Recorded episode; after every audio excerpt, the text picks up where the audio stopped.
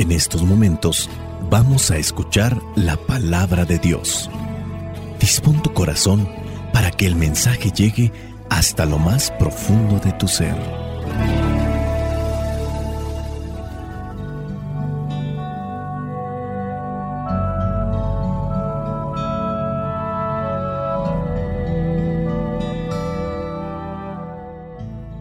El Evangelio que la iglesia nos presenta para el día de hoy corresponde a Juan, capítulo 1, versículos del 35 al 42. Dice así, al día siguiente, Juan estaba allí otra vez con dos de sus seguidores. Cuando vio pasar a Jesús, Juan dijo, miren, ese es el Cordero de Dios. Los dos seguidores de Juan lo oyeron decir esto y siguieron a Jesús. Jesús se volvió y al ver que lo seguían les preguntó, ¿qué están buscando? Ellos dijeron, Maestro, ¿dónde vives? Jesús les contestó, vengan a verlo. Fueron pues y vieron dónde vivía y pasaron con él el resto del día, porque ya eran como las cuatro de la tarde. Uno de los dos que oyeron a Juan y siguieron a Jesús era Andrés, hermano de Simón Pedro.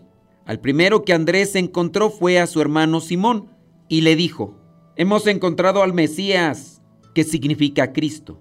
Luego Andrés llevó a Simón a donde estaba Jesús.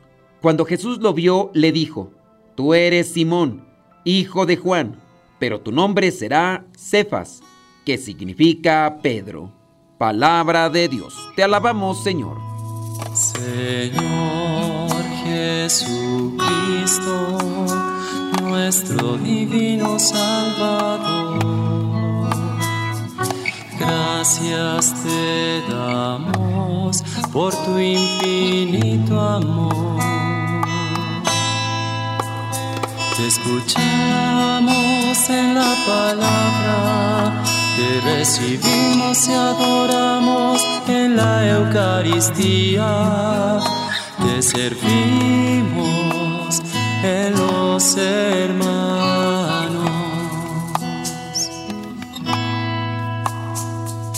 Que seamos misioneros como lo quieres tú, enseñando a los hombres el fuego de tu amor. Vámonos con los cinco puntos de este evangelio que queremos reflexionar. Punto número uno, la importancia del testimonio. Juan el Bautista da testimonio de Jesús como el Cordero de Dios, lo que en este caso está llevando a Andrés y a Juan a seguir a Jesús. En correspondencia, el testimonio de Juan es un recordatorio para nosotros de cómo podemos ayudar, orientar o hacer que otras personas tengan un encuentro con la verdad, con la bondad, con el respeto, con la caridad. En una palabra, que tengan un encuentro con Dios. ¿Cuántas de las veces muchos papás han querido que sus hijos sean hombres de bien, sean personas íntegras, cabales y sobresalientes. Sin duda también habrá por ahí uno que otro perdido que no se interesa, ni quiere saber, ni se preocupa a dónde quieren ir sus hijos. El testimonio, la congruencia es fundamental. Juan el Bautista señala a Jesús como el Cordero esto refleja la idea de buscar activamente a Jesús y seguirlo como discípulos. ¿Cuántas de las veces los papás pueden estarle diciendo a sus hijos, acércate a Dios, no te alejes de Dios? Y en muchos de los casos, analizando profundamente, no van a encontrar una conexión, porque los papás hablan de bondad, hablan de ser buenos, pero hay algo que no amaciza, hay algo que no conecta. ¿Quieres que siga a Dios? Tú traes muchos vicios o tú eres de un temperamento muy voluble. El caso puede ser machista, manipuladora, puede ser enojón, puede ser corajuda, puede ser intolerante, puede ser paciente. Estoy hablando tanto para el esposo como para la esposa. Aunque puedan decirle a sus hijos que se acerquen a Dios o que no se separen de Él, pero no encuentran esa conexión. Cierto es y es verdadero que hay muchos papás que pueden estar dando testimonio. Vivieron casados toda la vida. No se les conoció caso de infidelidad y otras cosas y estuvieron siempre indicando o señalando a sus hijos que se acerquen a Dios y los hijos no hicieron caso. Se enfocaron los hijos más en las cosas del mundo. En un aspecto personal, en un aspecto particular, ahí tomaron ellos la decisión. Y aquí no se puede señalar es que los papás dieron mal testimonio, es que los papás vivían de manera incongruente, pero fue la decisión de los hijos. Pero remarcando la importancia de dar testimonio cuando nosotros señalamos a los demás dónde está Dios. He ahí el Cordero de Dios. Acércate a Dios aquí, pues que cuando nosotros digamos eso, estemos dando testimonio de lo que decimos. Porque si señalamos dónde está Dios o cómo encontrar a Dios, pues van a decir, pues camínale por delante y ya después me avisas. Porque también tú me dices que me acerque a Dios, pero por tu forma de comportarte pareciera ser que tú no te has acercado. Punto número 2 buscar la verdad. Cuando Jesús se da cuenta de que los discípulos lo están siguiendo, les pregunta qué están buscando. Bien sabemos que esta pregunta es una invitación a reflexionar sobre nuestras propias búsquedas en esta vida y a buscar la verdad. Esta pregunta no se limita a la ubicación física. ¿Qué están buscando así como se perdieron? Es una invitación a reflexionar sobre nuestras intenciones, adentrarnos, qué estamos siguiendo, qué es lo que buscamos en esta vida, qué estamos buscando nosotros. ¿O será que estamos como barcos a la deriva sin saber para dónde ir? Muchos jóvenes, muchos adolescentes están así todavía en la vida. ¿Qué quieres ser de grande? No sé. ¿En qué te vas a desenvolver en la vida? ¿A qué aspiras? No sé. Pero ya hay algunas personas que están dentro del sacramento, dentro del matrimonio, dentro de una relación ya con hijos y les preguntas, ¿qué buscan ustedes como pareja? No sé, buscar la verdad. La verdad realiza, la verdad alegra, la verdad edifica, la verdad construye, la verdad une, conecta, y nos proyecta. Cuando hay mentira, hay distanciamiento, hay tristeza, hay soledad. Cuando hay mentira, hay desconexión, hay desmoronamiento. Las mentiras desilusionan y nos hacen apartarnos y a su vez perdernos. No me dijeron la verdad, no se comportaron conforme a la verdad.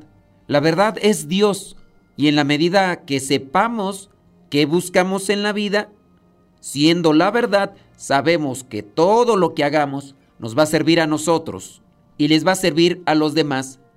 Es una pregunta trascendental. Es una pregunta que nos tiene que llevar a la búsqueda del sentido de cada uno de nosotros en esta vida. ¿Para dónde caminas? Dios quiere que nos realicemos y nos vamos a realizar en la verdad, nunca en la mentira. Nos vamos a fortalecer en la verdad. Vamos a ser felices en la verdad. La familia es feliz mientras viva en la verdad. El matrimonio, los hijos, vivimos conforme a la verdad que es Dios. Jesús mismo se revela en algún momento, yo soy el camino, la verdad y la vida. Versículo 38, ¿qué están buscando? Ellos le dijeron, Maestro, ¿dónde vives? Vengan a verlo vengan a experimentarlo, vengan a verlo. Pasaron, dice, el resto del día con él y de esa manera lo experimentaron. Cuando ya hemos encontrado un camino que nos lleva a la verdad, hay que hacer la experiencia. Hay personas que preguntan, ¿cómo hacer para encontrar la vocación? He platicado con los jovencitos que están en esta casa que es de retiros y que también es casa de formación para misioneros laicos. La pregunta es, ¿cómo le hago para encontrar la vocación? ¿Vive el llamado? ¿Cómo voy a saber si lo que estoy viviendo es un llamado de Dios? Mantente en el camino. Tienes una promesa de un año, ocho meses, y durante este año, ocho meses, si te mantienes en el camino vas a experimentar y vas a vivir muchas cosas, siempre y cuando no te salgas. Y no hablo en el aspecto físico, mantente en la obediencia, mantente en la castidad, mantente en la austeridad, no te dejes llevar por las cosas del mundo. Sé obediente a las cosas de Dios y si te mantienes con estas direcciones vas a encontrar la verdad. Queremos seguir a Jesús, pero no vivimos ni la castidad, no vivimos ni la austeridad, no vivimos la obediencia, pues no vamos a encontrar la verdad. Y así ha pasado con algunos. Se han desconectado de la oración, no meditan, no reflexionan, no miden. Fueron estos dos, vieron dónde vivía Jesús y pasaron el resto del día con él. A nosotros nos hace falta hacer la experiencia con Dios para podernos encontrar con Él. ¿Qué buscas en esta vida? ¿Buscas solamente trabajar, para poder alimentarte? ¿Buscas solamente acumular bienes materiales para tener dónde vivir y darte cierto tipo de lujos? ¿O buscamos la verdad, la verdad que realiza, la verdad que nos proyecta, la verdad que es Dios? Cuando nos hemos encontrado con la verdad, vamos a pasar al punto número 3, la importancia de compartir el descubrimiento. Uno de los discípulos, Andrés, después de experimentar a Jesús, va y comparte la noticia con su hermano Simón. Este acto destaca la importancia de compartir la fe y llevar a otros a Jesús.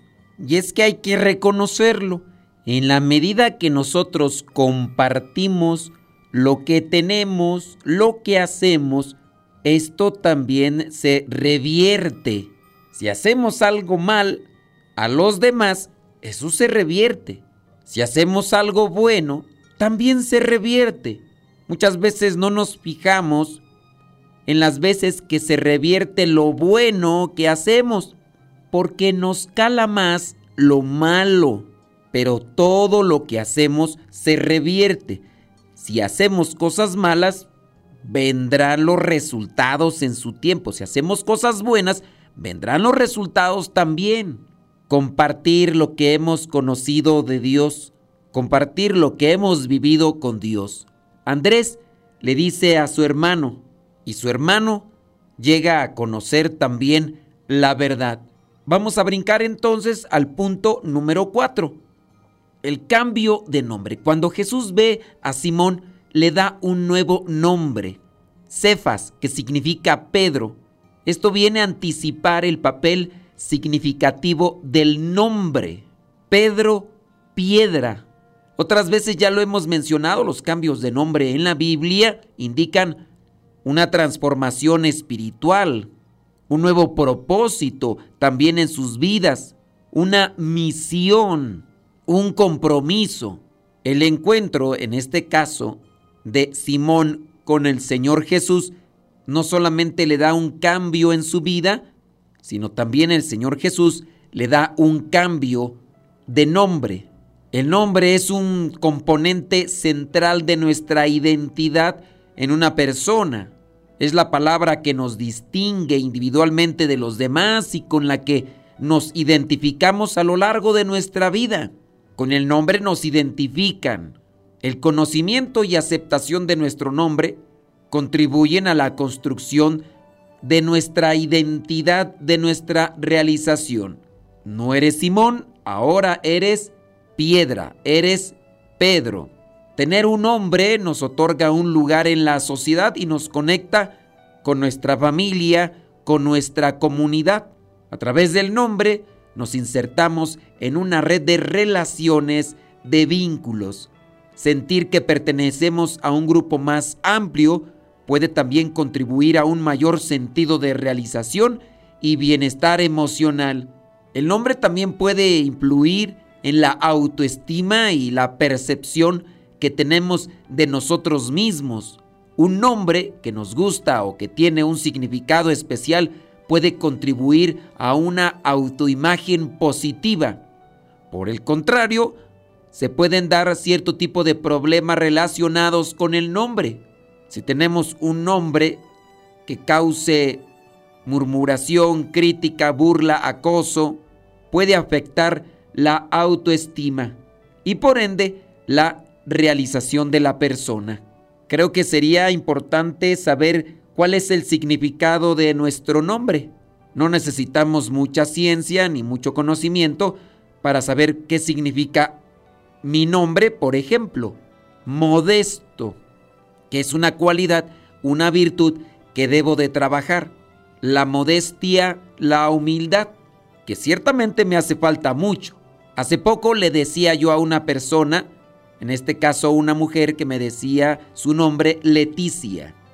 Leti, le dije, mucho cuidado con tu nombre y analiza lo que significa.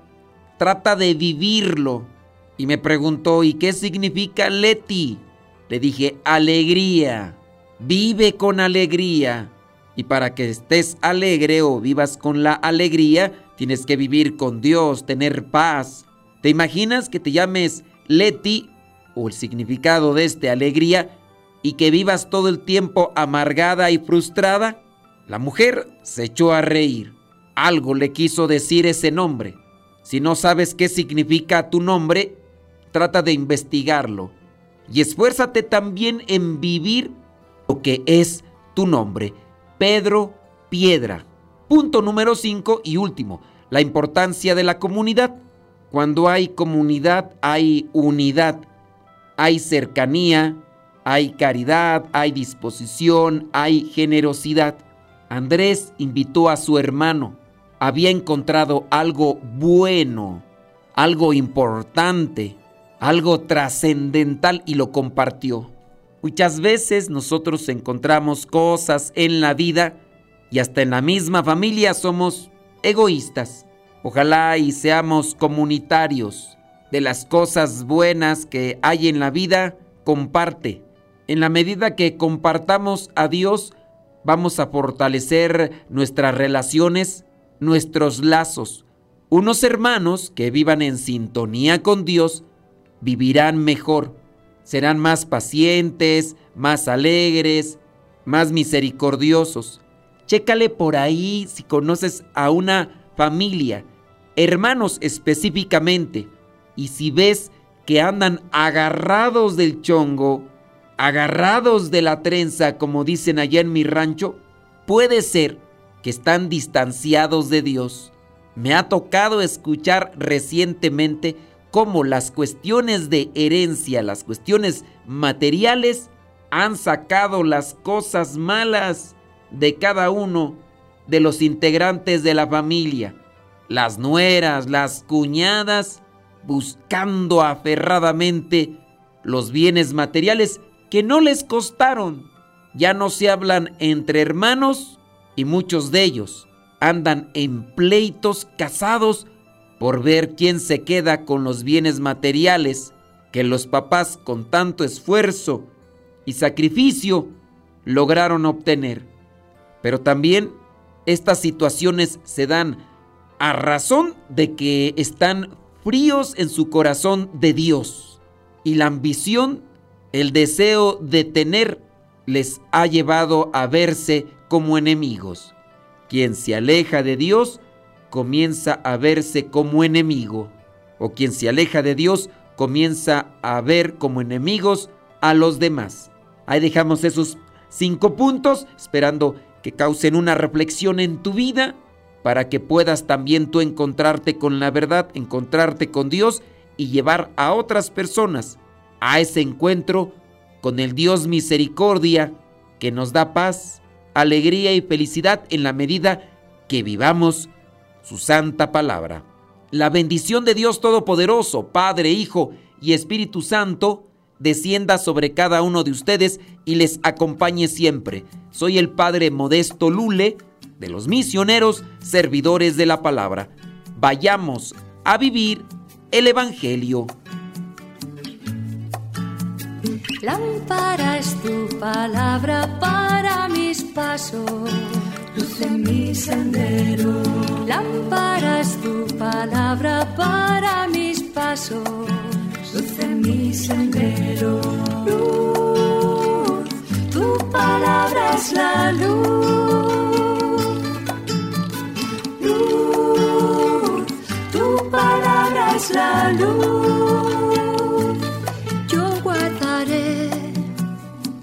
Tus justos mandamientos. Señor, dame vida según tu promesa.